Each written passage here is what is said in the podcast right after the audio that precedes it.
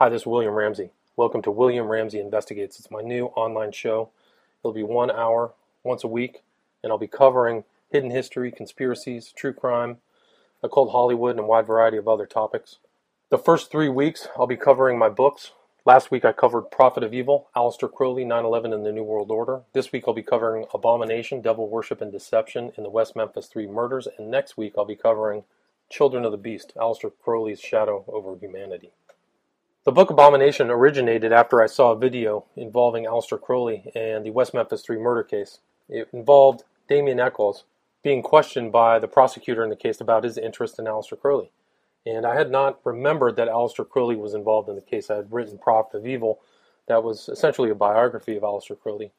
And I remember seeing the original video about the case, or the original documentary by Berlinger and Sinofsky uh, in 1996. And I hadn't really thought much about the case until 2011 when I'd heard that the West Memphis Three got out of jail. For those of you who haven't heard about the case, on May 5th, 1993, in the evening, three second graders, Stevie Branch, Christopher Byers, and James Michael Moore, went out for a bike ride into an area known as the Robin Hood Hills, which is a small wooded area kind of north of their houses. They took their bikes and went for a ride. They were never seen again. The next day, their bodies were found in a ditch. Uh, they had been hog-tied in a strange way. Their wrists and ankles had been tied, and uh, they were found totally naked. And one of the children had his genitals removed. So it was a very graphic, gruesome crime. So back in 2011, when I heard that they were released, I assumed that there was something wrong with the case and just kind of went along with my business. I didn't really research anything.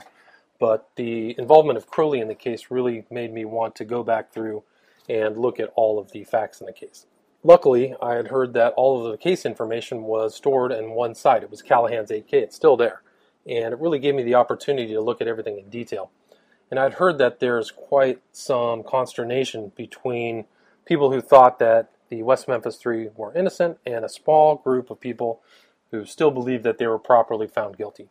And uh, kind of made me want to decide which side was right. I wanted to know whether they were innocent or properly guilty. So I went through and read all the case files. They, I don't think they were properly organized. I don't think they're still organized well, but uh, I still read through a lot of the files and looked at other websites. I'd come across a few at that time when I really was researching, and basically four years ago. And one was West Memphis 3 Truth, and I think I came across another one called Blink on Crime. I really read everything and ask myself very simple questions. Who said what? When did they say them? And under what conditions?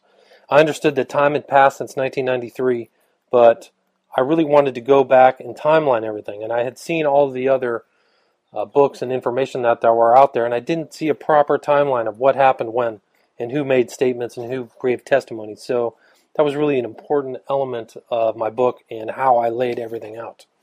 Um, I'd made a detailed reference. I kind of went into the occult as well. I wanted to see where the occult uh, was brought up in the case. And I, after detailed research, I saw that Echols had stated he was a Wiccan, that he was a, name, a member of a named Covenant group. He wrote in his um, some documents that he wanted to meet the founder of the Church of Satan, Anton LaVey. And uh, like I said early in how I got interested in the case, is that he uh, wrote and drafted a note that referenced Aleister Crowley and was brought up at trial. He also said he familiarized himself with the works of H.P. Blavatsky in her book Isis Unveiled, and Buckland's Complete Book of Witchcraft, written by a Gerald Gardner disciple, Raymond Buckland, was a resource for Echols. He had actually asked for the book while he was in jail. Um, so this was very important for me uh, putting together all the information in the book. And also in the book, I just wanted to reference satanic crimes, people motivated by the occult. It seemed to be at that time that people never really thought that the occult could motivate people in crime. So it was an important element in my book to reference other criminal cases, such as the vampire killers of Kentucky and other people who were interested in the occult. Um, I had known that you know one of the common denominators for people who supported the West Memphis Three is that they had watched the Paradise Lost documentaries uh, that they had just seen stuff on TV. And the Paradise document, Paradise Lost documentaries, was a trilogy. There were three of them. The first one was in 1996, I believe. The second in 1999. The third was sometime later. But each one had a kind of a differing approach. The first one seemed to be relatively objective, but it really didn't come out in conclusions. The second one, for sure, kind of pushed uh, one of the stepfathers, John Mark Byers, in front of the bus and blamed him for the murders. Um, there was evidence of our talk about bites that were on. There was this uh, the fact that Byers had his teeth pulled was kind of a suspicious element and kind of laid the blame. There's actually a scene in the second one where both Jason Baldwin and Damien Echols are 100% convinced that it's John Mark Byers. And it's interesting that they said that because in the third one, there was a new suspect who is uh, Terry Hobbs. And they make him look suspicious. There's all kinds of testimony that he was a guilty party. And uh, that's kind of interesting that they would switch, that the defense, the people who are found guilty of the crime, would switch potential suspects uh, from Byers to Hobbs. Should tell you a lot. Actually, should tell you everything, but um, I'll continue on kind of showing them the facts of the case. There was also another documentary that came out that was uh, involved, I think it was produced by Echols and Peter Jackson of the uh, Hobbit trilogy and the Lord of the Rings uh, trilogy and uh, it's a very interesting documentary. If you want to see how uh, biased a supposed objective documentary could be, I would suggest you watch, watch West of Memphis. But uh, you know, I, I I tried to show that. Oh, and there was another movie that came out, and it was called Devil's Knot. It starred Reese Witherspoon and Colin Firth, and that came out, I believe, two years ago. And that was kind of another interesting uh, Hollywoodized film that couldn't come to any conclusion. It really focused on the uh, PI who was involved in the case. He was really kind of a tertiary character. He his name was Ronald Lax, and they, they, they just omitted so much information from that that film that it's just another kind of disgusting distortion of the actual facts of the case. The real facts of the case are really what's in court, and what people gave testimony of, and uh, you know, the fact that there are no the alibis fell apart for all three people, Misskelley, uh, Echols, and Baldwin, who didn't even put forward an alibi. He couldn't even have an alibi. And then, of course, there's the post-conviction confessions that are recorded. They're all recorded on tape, and you can hear actually uh, Don Stidham, who is Misskelley's attorney, beg Misskelley not to say anything. And he says, "I want." Misskelley says, "I want something done about it," and he goes ahead and, and makes a confession. So um, you know, I really tried to be uh, just look at the facts as what put together and not try to have like a Hollywoodized view of anything. So, uh, like I stated earlier, these these children were at the Robin Hood uh, Hills, and there's there's actually tons of articles that were written about the case by a guy by the name of Perisquia. I can't even pronounce his name. It's Perisquia, and it's all kind of uh, very detailed uh, these these things and how they talk about the Satanism these guys were involved with, uh, the sacrifice of cats or dogs, burning fires, drinking blood, taking drugs, things like that that uh, took place at a place that was kind of outside of the area they used to call Stonehenge. It was an abandoned cotton gin, and um, so. Uh, you know, and there was tons of things that happened the night of the crime. It was May 5th. They were found May 6th, and they the parents were around. Byers was the father, the stepfather was around. Byers and Hobbs, both helping to look the kids. Nobody ever thought of any anything suspicious about them the night of the crime, and that's very important because how the stories change over time, and ten years get involved, and money is raised. Somewhere between ten and twenty million dollars is raised um, in time to help with uh, fees, and there was actually a billboard that was put up outside of West of West Memphis that offered huge monetary rewards for anybody who had information about West Memphis, about the West uh, West Memphis three crimes, and actually brought up a lot of interesting people with testimony, double hearsay, and strange claims that uh, were proffered in the public but never brought into trial, never brought into court, which is very telling. So uh, there was a time in between the the murders that happened when the investigation began you know, like I said earlier, there were suspicious things that happened. There was a guy in Bojangles who uh, showed up the same night of the crime. He locked himself in the bathroom, and he was covered with mud and blood. And uh, the actual blood was scraped off and put into a an evidentiary jar, which was lost, which is, you know, one of the stranger elements of the, the case. But uh, this Bo, Bojangle guy's covered in mud and blood who occupied the woman's bathroom for an hour is this kind of weird element of the case. Where did he come from? And uh, you know, it uh, it's just there was other things happening. Uh, people were calling into the police, leaving tips. Um, there were hundreds of tips that came to the police officers. There were uh, a fund put together of seven thousand dollars for people who knew what was happening. Um, and the specific details of the sexual mutilation was not known to the public, and that's really an important point. Um, there were talks of what happened in the uh, Robin Hood Hills. There was actually a set of apartments that was fairly close to uh, where the murders took place, called Mayfair Apartments, and people had seen kids with black hanging out there. Um, it's about 200 yards away from the thing. There was there were talk about devil worship. Um, they spoke of drug addicts who practice voodoo, mutilation, everything evil that don't get much sun. They had seen a hexagram putting on a, a tree, and there was a sign there that said "Leave now or you won't get out." Uh, so that's very interesting. You find out later that Damien Echols had lived in the Mayfair apartments about a year earlier, so very close to the crime scene.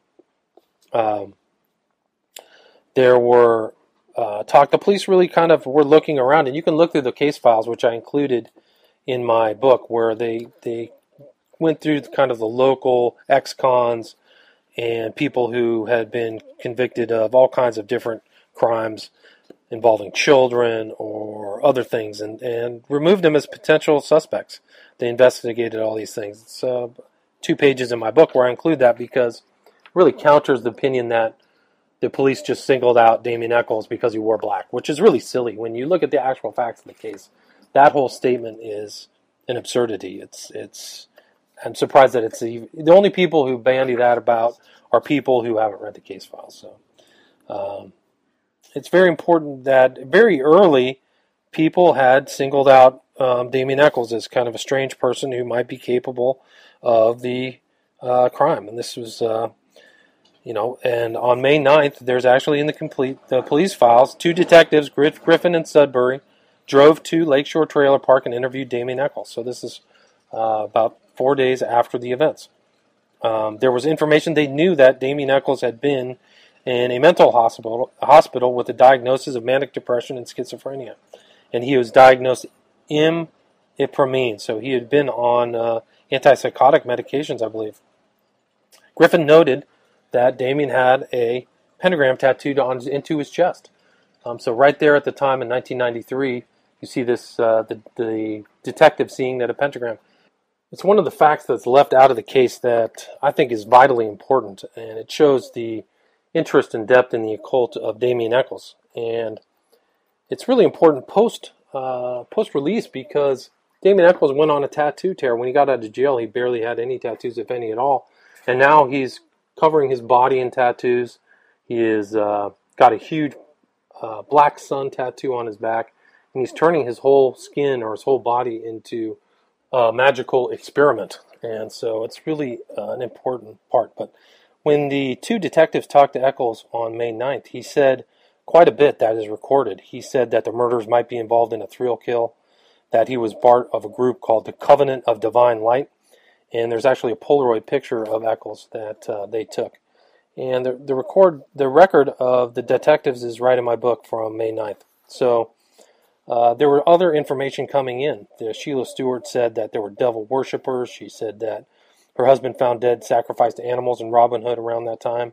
She could smell smoke and hear chanting and strange music coming from the area. She also said two black males came out of the area one night wearing some type of green wrap with a hood. So they decided to bring Damien Nick. The police decided to bring Damien Echols into uh, the police station for questioning. This is May 9th. So they had been out to talk to him. They brought him in. They saw that he had tattoos there. One on his, he had Domini on his right arm. It was his girlfriend at the time, and the letters "evil" on the knuckles of his left hand. So he had that, and so did Jason Baldwin at the time. So back then, both of them had "evil" put on there. Um, they, uh, he noted, the police noted that the tattoos were self-administered and that they were faded and he they also said Echols wore a necklace with a pentagram pendant. So uh, he told police that he was home at the time of the murders, and when asked about his cult activities, Echols confirmed he was part of a group that included local residents Murray J. Ferris and Bob Loomis. And one of the detective wrote in his notes, He stated that his belief there was a goddess and not a god. He stated everyone in the group works toward a divine light, and upon reaching that stage, stage, they become like gods themselves. He has been, been a member of this group for about five years. So that puts uh, Echols' involvement in this occult group for five years. He was 18, so that means he started when he was 13 or 14. Damien told police he confirmed he liked to read books. One of his favorite writers was Church of Satan founder Anton LaVey, author of the Satanic Bible. Um, Damien told police he figured that the killer knew the kids went into the woods and even asked them to come out to the woods. He stated the boys were not big, not smart, and they would have been easy to control. He also felt the killer would not have been worried about the screaming due, due to being in the woods and close to the expressway. He further stated that the killer probably wanted to hear the screaming. Very strange statement uh, by somebody who uh, talked about the case. He seemed to know quite a bit about it uh, right there, right after the murders. Um, the police asked him who did the crime. Damien Echols responded with one word: Satanists. This is all in the police records. I'm not making any of this stuff up. So uh, it's it's just amazing that none of the supporters will ever talk about these very damning statements that Damien Echols made right after there. So he also told police at the time that he had urinated in the mouths of the three boys, and this was unknown to the police at the time of the interview, but would be confirmed by the medical examiner after the completion of the autopsies. So he also talked about the penis as a symbol of power in Wicca, and the number of three was numerolog- numerologically significant. Uh, he also told police that the person who committed the crime probably felt good about the murders, and it felt good, and they had power to do what they had done. Damien said that the more innocent the victim would be, the more power the perpetrator would have received from the sacrifice. So he told people about the, police about sacrifice and power, and this is kind of fits right in with the Aleister Crowley's statement about eight-year-old kids in uh, his book Magic in Theory and Practice that these young kids have the most power, and that's the most power that would be released. Um, told police that the book of Revelations was his favorite book of the Bible, as the devil was handing out all the punishment, and uh, he was he uh, suggested that his uh, cousin or his girlfriend's cousin L.G. Hollingsworth was involved in the murders which is interesting because he was at the, he was at the police station at the time being interviewed. And so all these notes are here, and you can kind of go through my book and kind of read about all the notes. I think it's very interesting and telling all this. They're voluminous notes. The police left all this stuff and all this information, and uh, it's very detailed. He talks about then this is all the stuff that they were, you know, uh, all this information. So what they did right away was give Echols a polygraph report and the polygraph report is May 10th. All the information in there. Um, he asked asked the following 10 questions. Uh, the third question, were you at any time Wednesday or Wednesday night, were you in Robin Hood Hills? Echols' response, no. Were you present when these boys were killed? Question 5, no.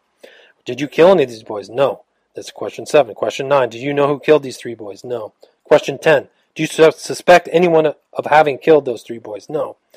The polygraph examiner said, that the subject, Damien Echols, recorded significant responses indicative of deception when he answered the above listed relevant questions in the manner noted. So, and this is all from the court cases too. I have all all of my I have about 300 footnotes. The book is roughly 450 pages long with tons of information. So, uh, the 300 footnotes pretty much going on. And the conclusion of the polygraph guy, the polygraph administrator, polygraph examiner is Conclusion Deception indicated, and thus the title of the book Devil Worship and Deception in the West Memphis Three Murders. So, uh, in a post test interview, the subject denied any involvement in this crime. After approximately 45 minutes, I asked the subject, Damien Echols, what was he afraid of? He replied, the electric chair. He then said he liked the hospital in Little Rock. He said that, that he had been treated there for manic depression. After a short period of time, the subject ceased to deny his involvement admission through absence of vial. He then said, I will tell you all about it if you will let me talk to my mother. So Echols is just about to confess May 10th. Um, Detective Ridge brought his mother into the office to talk to him. After talking to his mother, he again denied being involved in the murders. After approximately 20 minutes, I asked, You're never going to tell anybody about this but your doctor, are you? To which Echols replied, No. Um, so there are additional statements by police. Um, one is by a guy by the, and these are all included in here. It's all from police transcripts. I'm not making any of the stuff up. Um, this guy is Douglas uh, who says that he was at a at a Baptist church, and that his uh, the, that day also Narlene Hollingsworth came into the station May 10th. She and her family witnessed Damien walking near the scene of the crime on a service or access road. Um, so she told police that she saw this. Uh, she says her whole family on them. You said at one time they were muddy all over, says the police. Narlene Hollingsworth. They did have dirt on them. Yes, they did.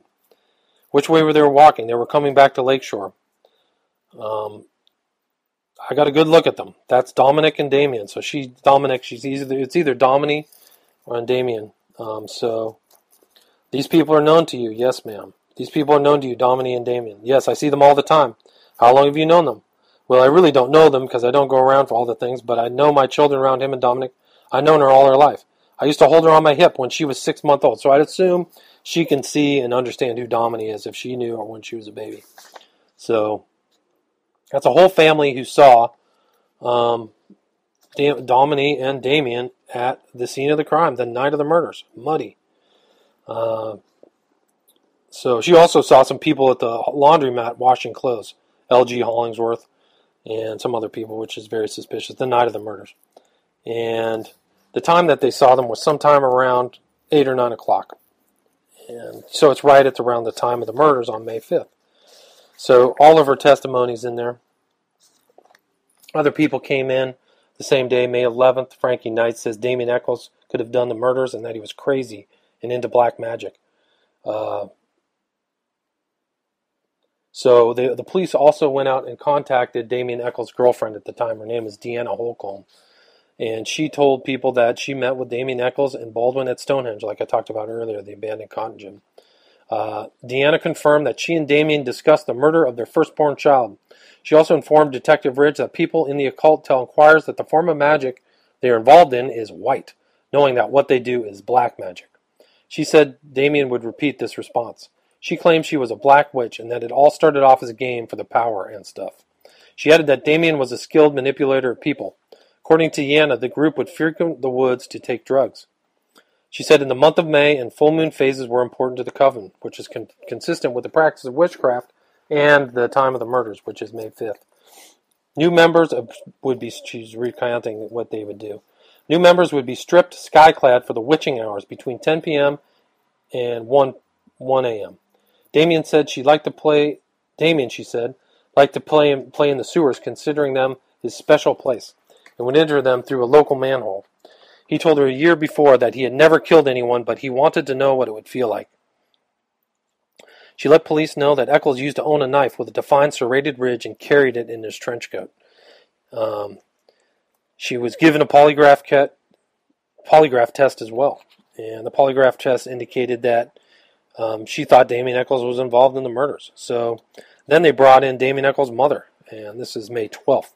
So the police were really doing their homework. They were really trying to track people down. And um, clearly, uh, Damien Echols was a person of in- interest. So she confirmed, the mother confirmed that her son's uh, interest in witchcraft was real. And uh, she tried to seem, it seems to, to provide kind of an alibi. Uh, what they tried to, it was, it was pretty clear that she was trying to cover for some. If you read through the court transcripts, it sure seems like she was trying to come up with something. Um, then she talks kind of about his the animal skulls, uh, the animal skulls. The detective says, "I understand from other people that he may have animal skulls or something symbolic like that." And the mom says, "This animal skulls he had when I lived at Lakeshore was just a skull that had been found laying on the side of the road. It had been there for I don't know how long. He picked it up." Uh, she also talks about Wicca, and so the police are really asking her what, how would they he would describe describe the son. Um, so you know all those information in there, and then they ask. She asks about uh, his girlfriend, and she the detective says, you know, did your son ever make mention about wanting to have a t- child? They were in hopes she get pregnant because the girl's mother forbid, forbidden Damien to see her, and they thought if she got pregnant, she couldn't keep him away. Um, so there was definitely some attempt to have a child, uh, according to the hospital. Um, and then they talk about his psych history. Uh, you know, talks about just quite a bit of information. There's a lot of detailed information. So the investigation's kind of moving forward, even though, uh, you know, the Damien Echols didn't want to talk. Uh, so then there's this uh, guy Daniel Keith Baxter who comes in that he had heard that Jason Baldwin and Murray Ferris killed these boys, denying firsthand knowledge. Um, there were other people that came to uh, attention of the police. One, this guy Murray Ferris. Uh, you know, these people. He they brought the police brought Ferris in. He passed a polygraph. His alibi for the night of the murders checked out. So he actually had a, a real alibi, which the West Memphis Three ended up not having. Uh,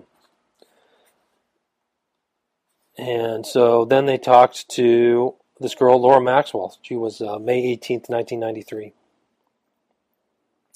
He talks about um, Damien said he was a knight in his past life and killed all these people and written, wrote some books on witchcraft. So he told this girl, Laura Maxwell, that he liked to get raw steak meat and suck the blood out. And he told, she real, retold the story about Jason Baldwin busting his nose with blood all over the ground. And Damien got down on the ground and started licking the blood up. And he said that while he was just out walking around, he got thirsty and we'd just like to take a baseball bat and knock somebody out and take a bite out of their neck and drink their blood. She said she wasn't sure if he ever did less. And at one time, she, Laura Maxwell said Damien told a friend was going to kill him. It all planned out what was going to happen. Um, so there's a lot of strange, strange stuff Echols told this girl. She said he used to always talk about how much he hated little kids and used to always say this saying about cutting all your fingers and toes off one by one. Uh, so uh, then he threatened, he told this girl, she broke up with him. He went to her house and kept saying he was going to kill her if he didn't go back out with him. And, uh, you know, pretty, pretty telling stuff here. Um, on May 20th, to Tabitha Hollingsworth comes in and she tells about seeing um, Damien Muddy, you know. And this is just another uh, member of the Hollingsworth clan. And then the police ask her, "Do they ever act ever act real strange or do anything out of the ordinary?" And she responds, "They act strange all the time." And all the time, have you ever known of anything that? Have you ever seen them together? You ever seen them camp out on this ditch here? And her response is, "Yeah, they go back there to the river all the time." So she she places uh, Echols and Baldwin right there at the uh, scene of the crime. Just wanted to take a midway break just to let uh, the audience know that I have tons of West Memphis 3 videos at my YouTube site, Occult Investigations. So if you look that up, you can see just a wide variety of videos I've made about the West Memphis 3, their celebrity friends, some analysis of the videos that are out there, and I think you'll find it very interesting and will actually augment your understanding of the case. Also, while you're there, please subscribe. I'm trying to hit 10K uh, subscribers. It's going to take me a while, but if I can, I can go to the YouTube space here in LA, which I'd really like to do. So if you get a chance, go to Occult Investigations on YouTube and subscribe and look at the videos. Also, all my books are available online at occultinvestigations.com. If you want to buy Abomination, you can get a signed copy right from me. Uh, it's also available on Amazon as well as Prophet of Evil. So uh, I also have quite a few posts on Facebook, a lot of old posts that keep coming up that uh, are salient to the case and kind of the follow up after the release of the West Memphis 3. So if you get a chance, go to my Facebook page under William Ramsey, and uh, I've got a lot of information there as well. Thanks. Now back to the book. okay, back to the uh, story. We're roughly around May 20th, about two weeks after the murders, that uh, somebody came to the police. Her name was Dixie Hufford. She told police that she was at the laundromat near the crimes and said two boys and a girl came in about 10 to 10:30 p.m. on Wednesday, May 5th, to clean up. They had mud and blood on their clothes. Uh, another statement to police was by Joni Brown that she had heard from somebody, a guy by the name of Robert Birch, that Damien Echols had murdered them three boys, and they were going to murder two more kids before they turned themselves into police. And then somebody else, Jennifer Ashley, told Joni Brown. And then somebody told her to stay away from those guys. So there's all these rumors and information that are going around through uh, through West Memphis. Then Anthony Hollingsworth tells police he saw Damien and, and Domini on the service road again, and uh, you know, basically, there's tons of people who saw him near the scene of the crime. a guy, William Winford Jones, said that uh, he was friends with Damien, and he asked Damien what happened, and Damien told him that he had cut him, that he had sex with him, that he molested him, and he was real, real drunk. On May 27, 1993, Chris Luttrell gave a police interview. He stated that while Damien Echols was in reform school, he drank blood from a cut in a gang leader's arm so he could join the gang. He also said that Damien likes to put sharpened sticks through frogs to see how long it takes them to die. Once Damien burned down his father's garage, and after the roof collapsed, stood in the flames and chanted. He also told Murray that he once poured gasoline over his own foot and set it on fire. Luttrell also heard that Damien plans to marry Domini after the baby is born so he can get a bigger government check. He no longer plans to kill the baby. And he also, Luttrell also heard from Murray Ferris and Frankie Knight that another person, Frankie Wren, assisted in the murder of the three boys. In the next chapter of the book, I include a bunch of information about Damien Echols. His entire psych history was compiled by his defense team during his the penalty phase of his trial, as he was on uh, basically capital murder charges, so he was going to be put to death. And his team compiled his psych history. It's commonly referred to as Exhibit 500 because there's 500 pages in the psych history, and it has a bunch of his writing and his experiences and letters and things like that. One of his poems, he says, The only problem is that it lasts only a minute, and once it stops, you're not even sure you heard it in the first place. Face it, it's my destiny to be flipped, ripped, copied, and at times completely overlooked. I'm flat and without life. But uh, Damien Echols was born Michael Hutchison. Uh, he was born to uh, his parents who, uh, you know, were kind of moved around all the time, and he in 1992 he and his girlfriend Deanna were found by police in West Memphis hiding in the closet of an abandoned trailer in Lakewood Trailer Park.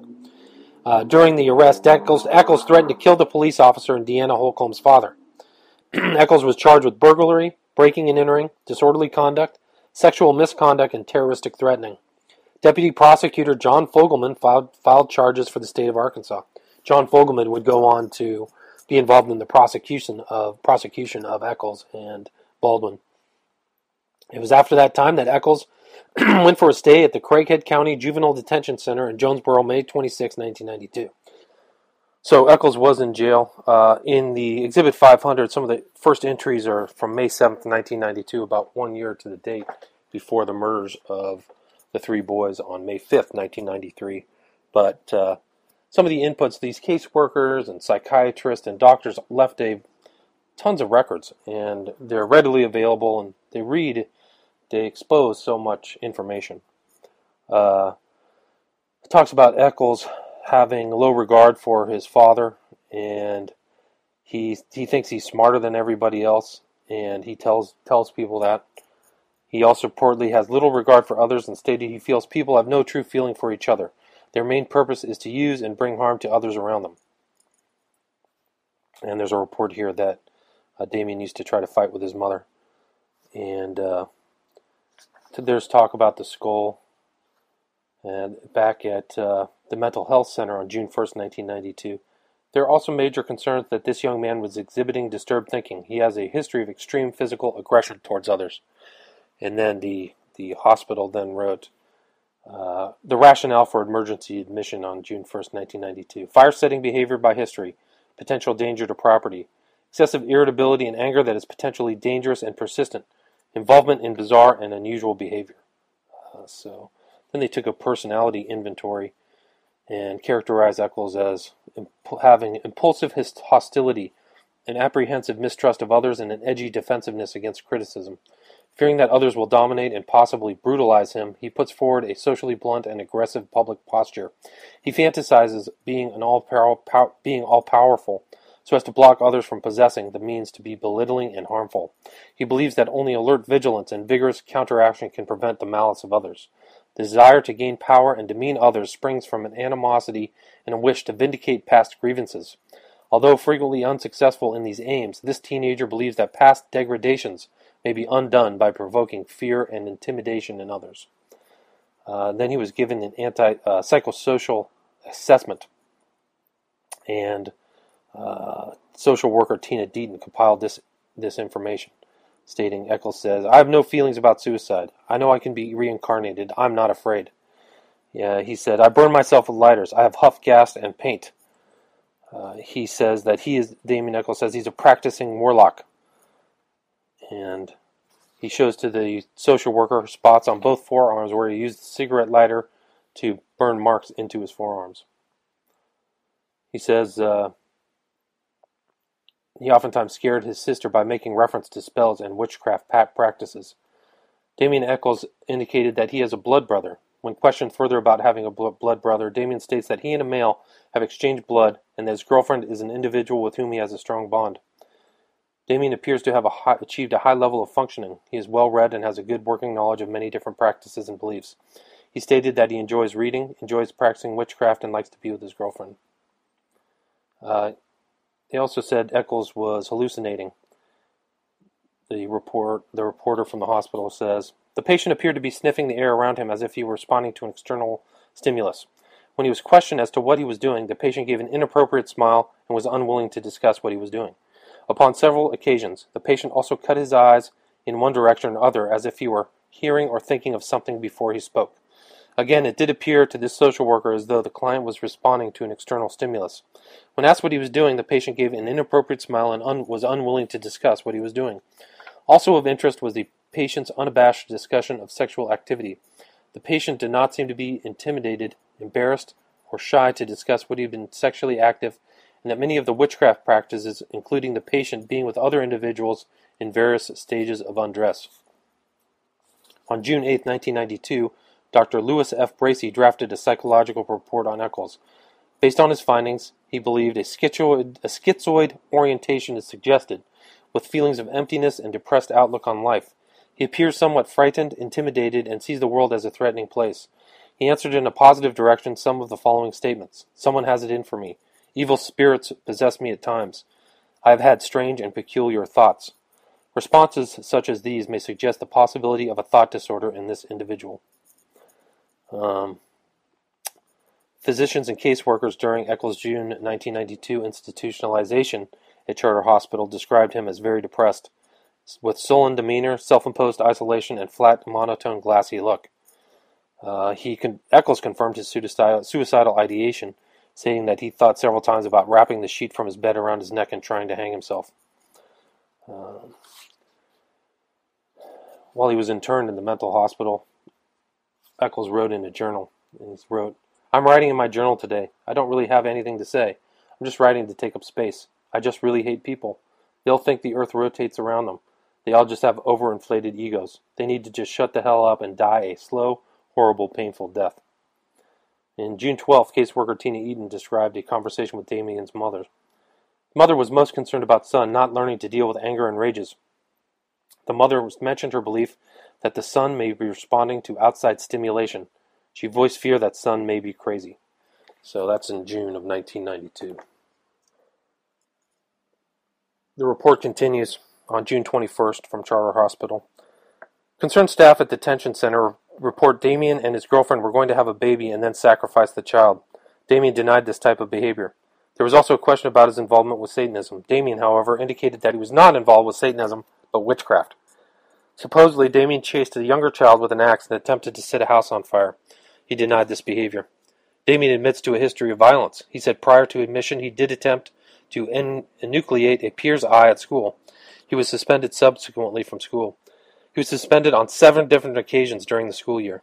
He related that he was suspended on one occasion because he set a fire in his science classroom and would walk off, walk off and on campus on several occasions.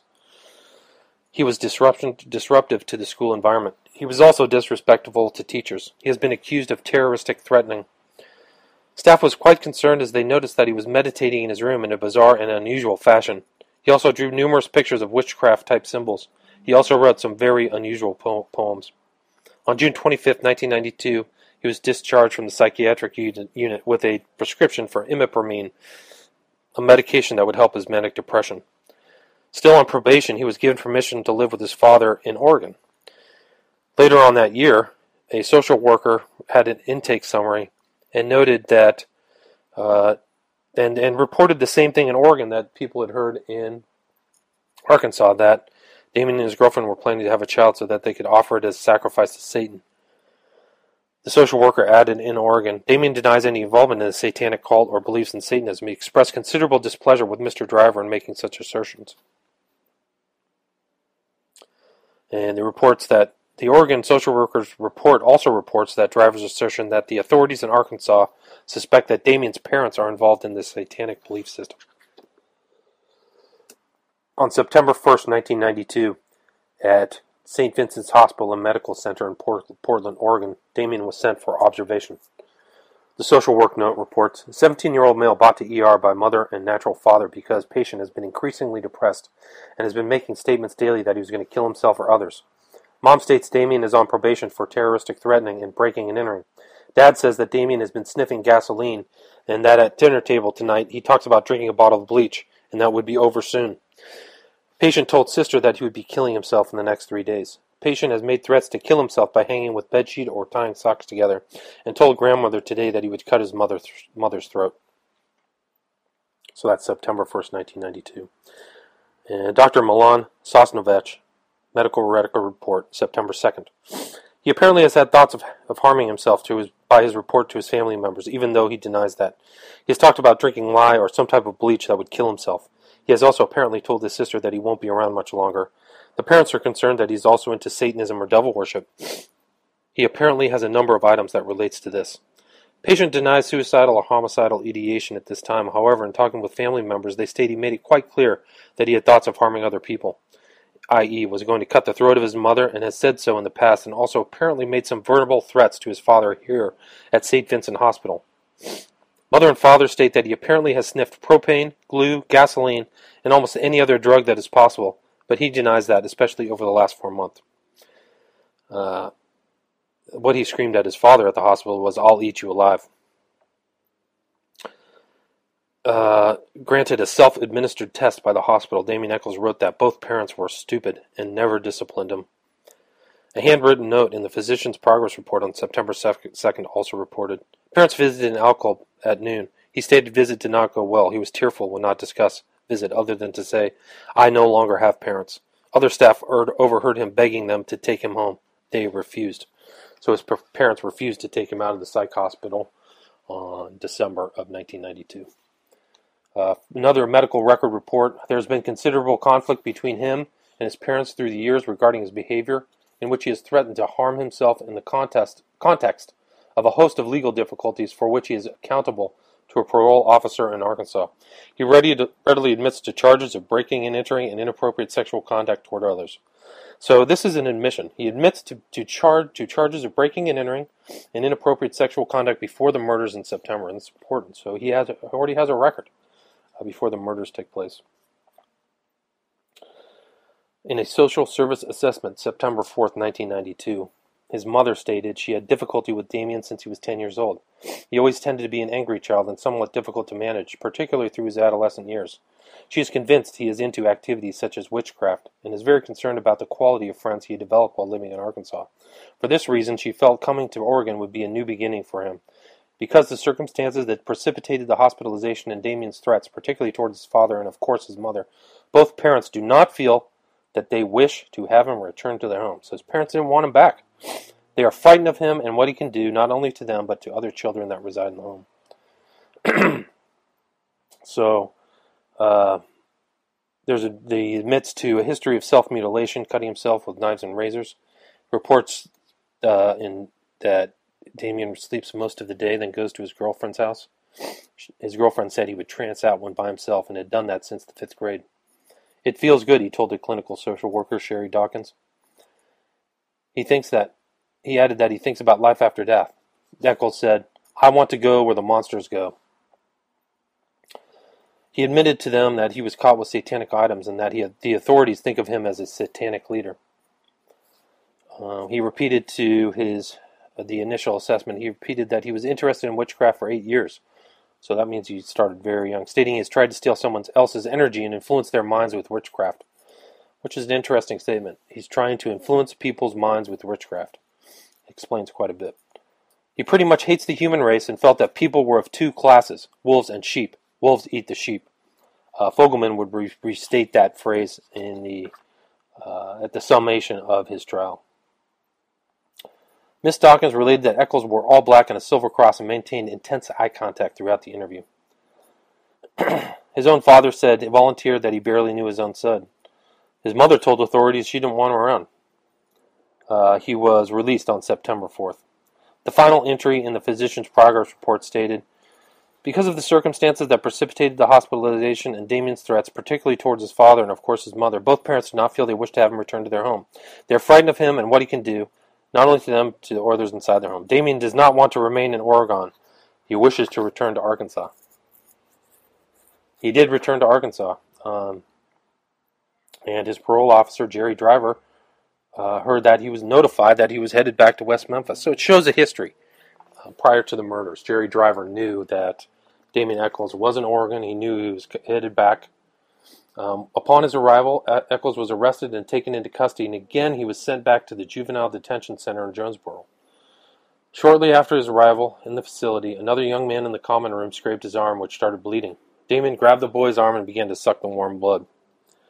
Director of the Craighead County Juvenile Detention Center filed a report about the incident. Approximately three hours after Damien arrived, he was sitting in rec area with several other residents. One of the boys had scraped his arm a little, and it was bleeding some. Without warning, Damien grabbed the arm that was bleeding and began to suck the blood from it.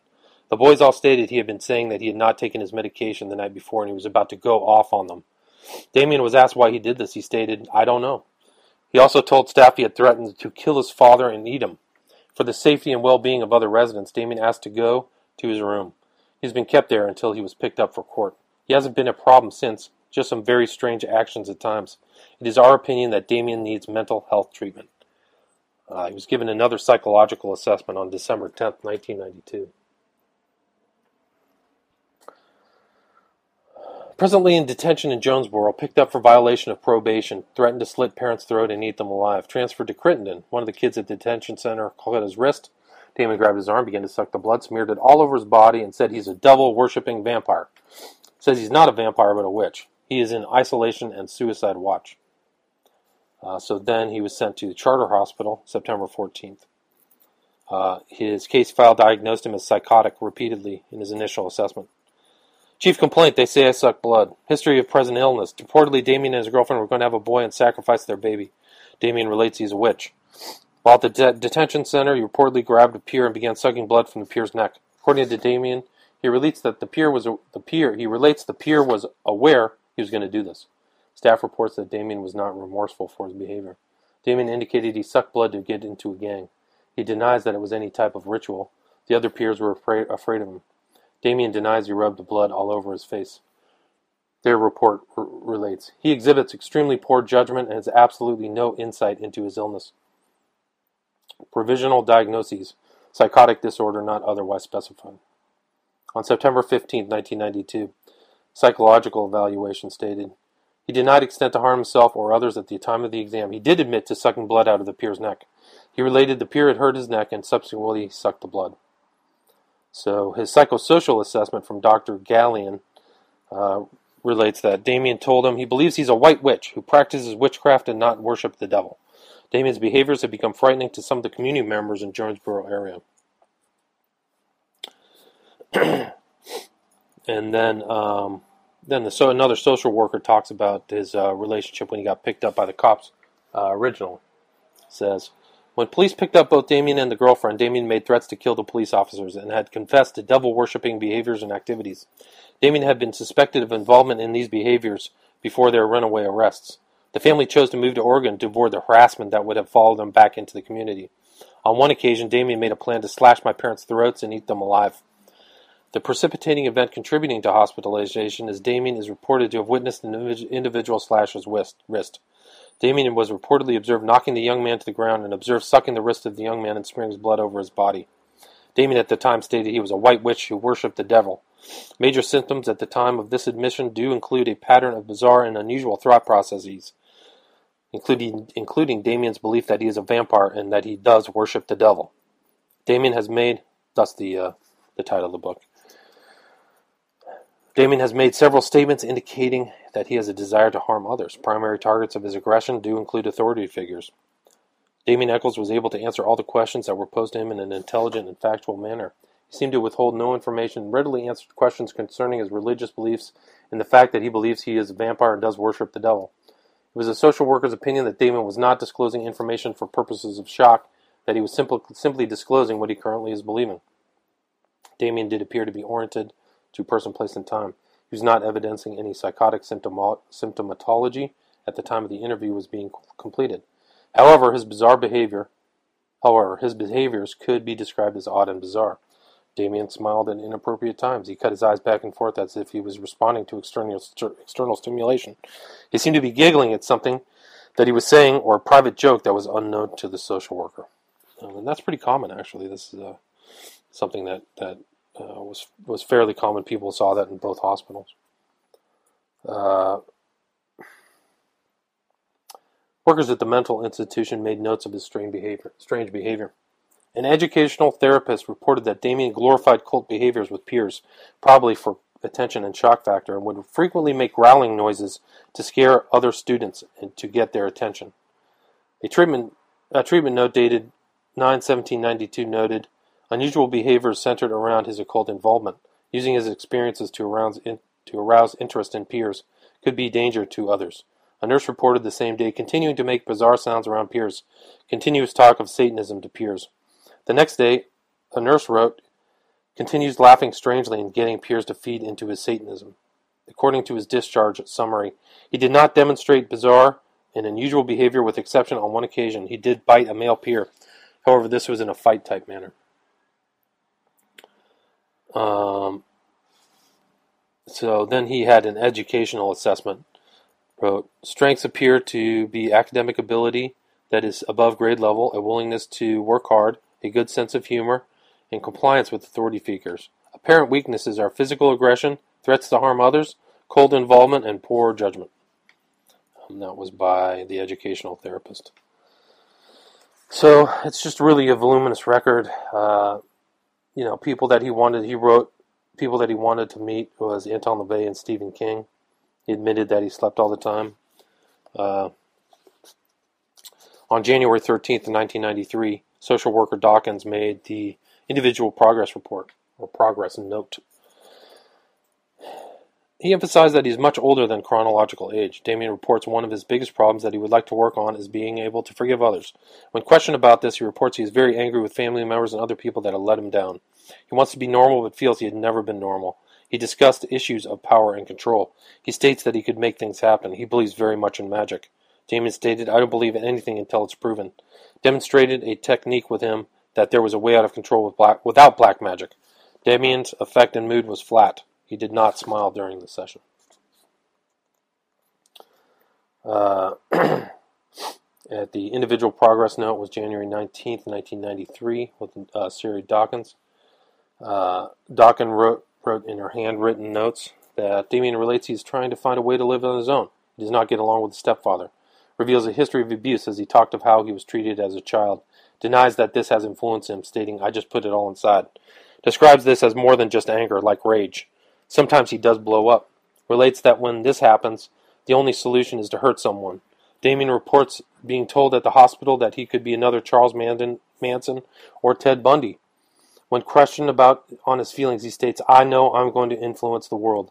People will remember me. So, very telling stuff. Uh, the prosecutor Fogelman actually repeated the Charles Manson or Ted Bundy statement in the his summation in the uh, court trial. So, you know, these were uh, all kind of important statements that were referenced.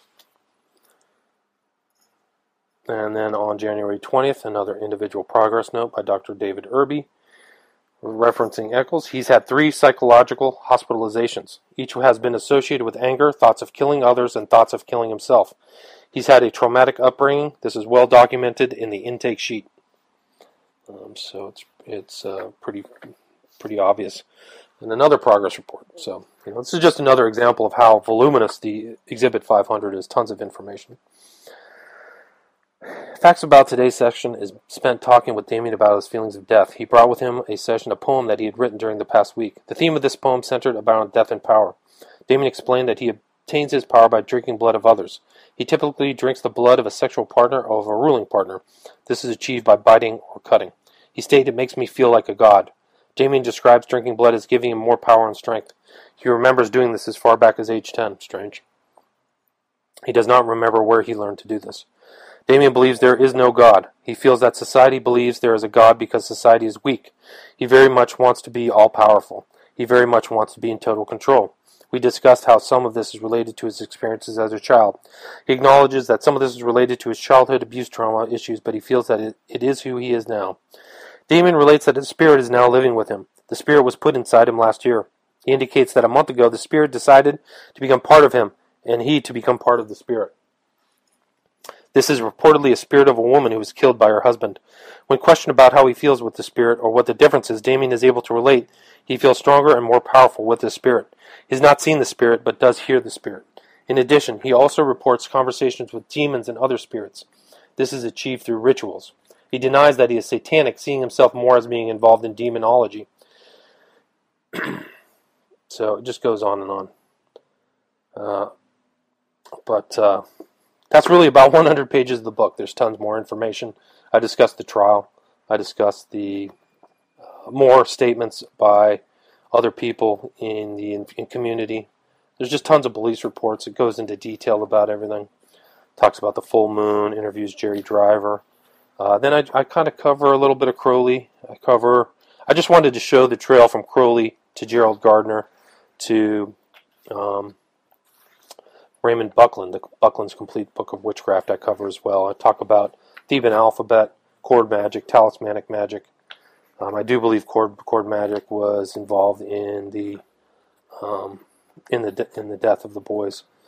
I talk about the Salem witch trials because they're always referenced, and uh, talk about Ricky Kasso, the Acid King, the Satanic murders uh, murders of San Luis Obispo, Teenage Russian Satanist, the Vampire Clan I mentioned earlier. Um, there was uh, the Hardy Boys who kill for Satan, and cause celebrity killers, people who celebrities really admired and uh, allowed to get out of jail and cause more trouble. And uh, one was Jack Abbott, another Jack Unterweger, and I also include Mumia Abu Jamal, who seems to be a darling of Hollywood celebrities, but uh, the case against him is damning. I also discussed, you know, pro and con, basically who believes what. I, I, I talk a lot about the uh, just some new stuff, stuff that Echols has posted on his Twitter page, the reality of satanic crimes. I talk about how John Douglas bungled the case, um, but uh, the book has tons of information. It's 441 pages long, um, and just in summation, you can get Abomination at occultinvestigations.com. You can get it at uh, Amazon.com, and uh, it's in. You can get it in uh, Kindle as well. All my books are there. I also have, like I stated earlier, I have tons of videos about the West Memphis Three on my YouTube page at Occult Investigations. I highly recommend people go and watch them. I think they're very informative and will give you a much better insight into the case than the, the lousy Paradise Lost trilogy, which, in my opinion, was driven by um, commercial concerns more than actually telling the truth. And uh, so that's basically it. Abomination. I only covered 100 pages. There's 300 pages of information to go in that. And I hope you enjoyed the show. Next week, I'll be covering Children of the Beast, my most latest book, Children of the Beast. Aleister Crowley's Shadow of Humanity, and all the information in that. Thank you. Signing off from Awake Radio, William Ramsey. William Ramsey Investigates. Have a good night.